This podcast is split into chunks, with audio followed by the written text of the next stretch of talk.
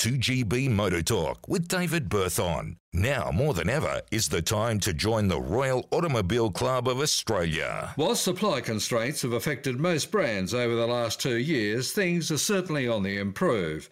Both Volkswagen and Skoda have kicked off the first two months of the year in much better shape to 2022. Skoda sales are up 75%, VW up 62%, with its two small SUVs, the T-Roc and T-Cross, currently the German brand's best sellers.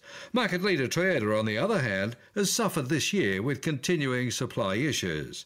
Despite finishing 2022 rather strongly, sales in the two months are down 23% and are struggling to meet demand on many of its models. The company is suggesting the first half of the year will be difficult, but expecting to bounce back in the second half as supply improves. Also suggesting its final sales result will depend on supply rather than demand. I'm David Berthon.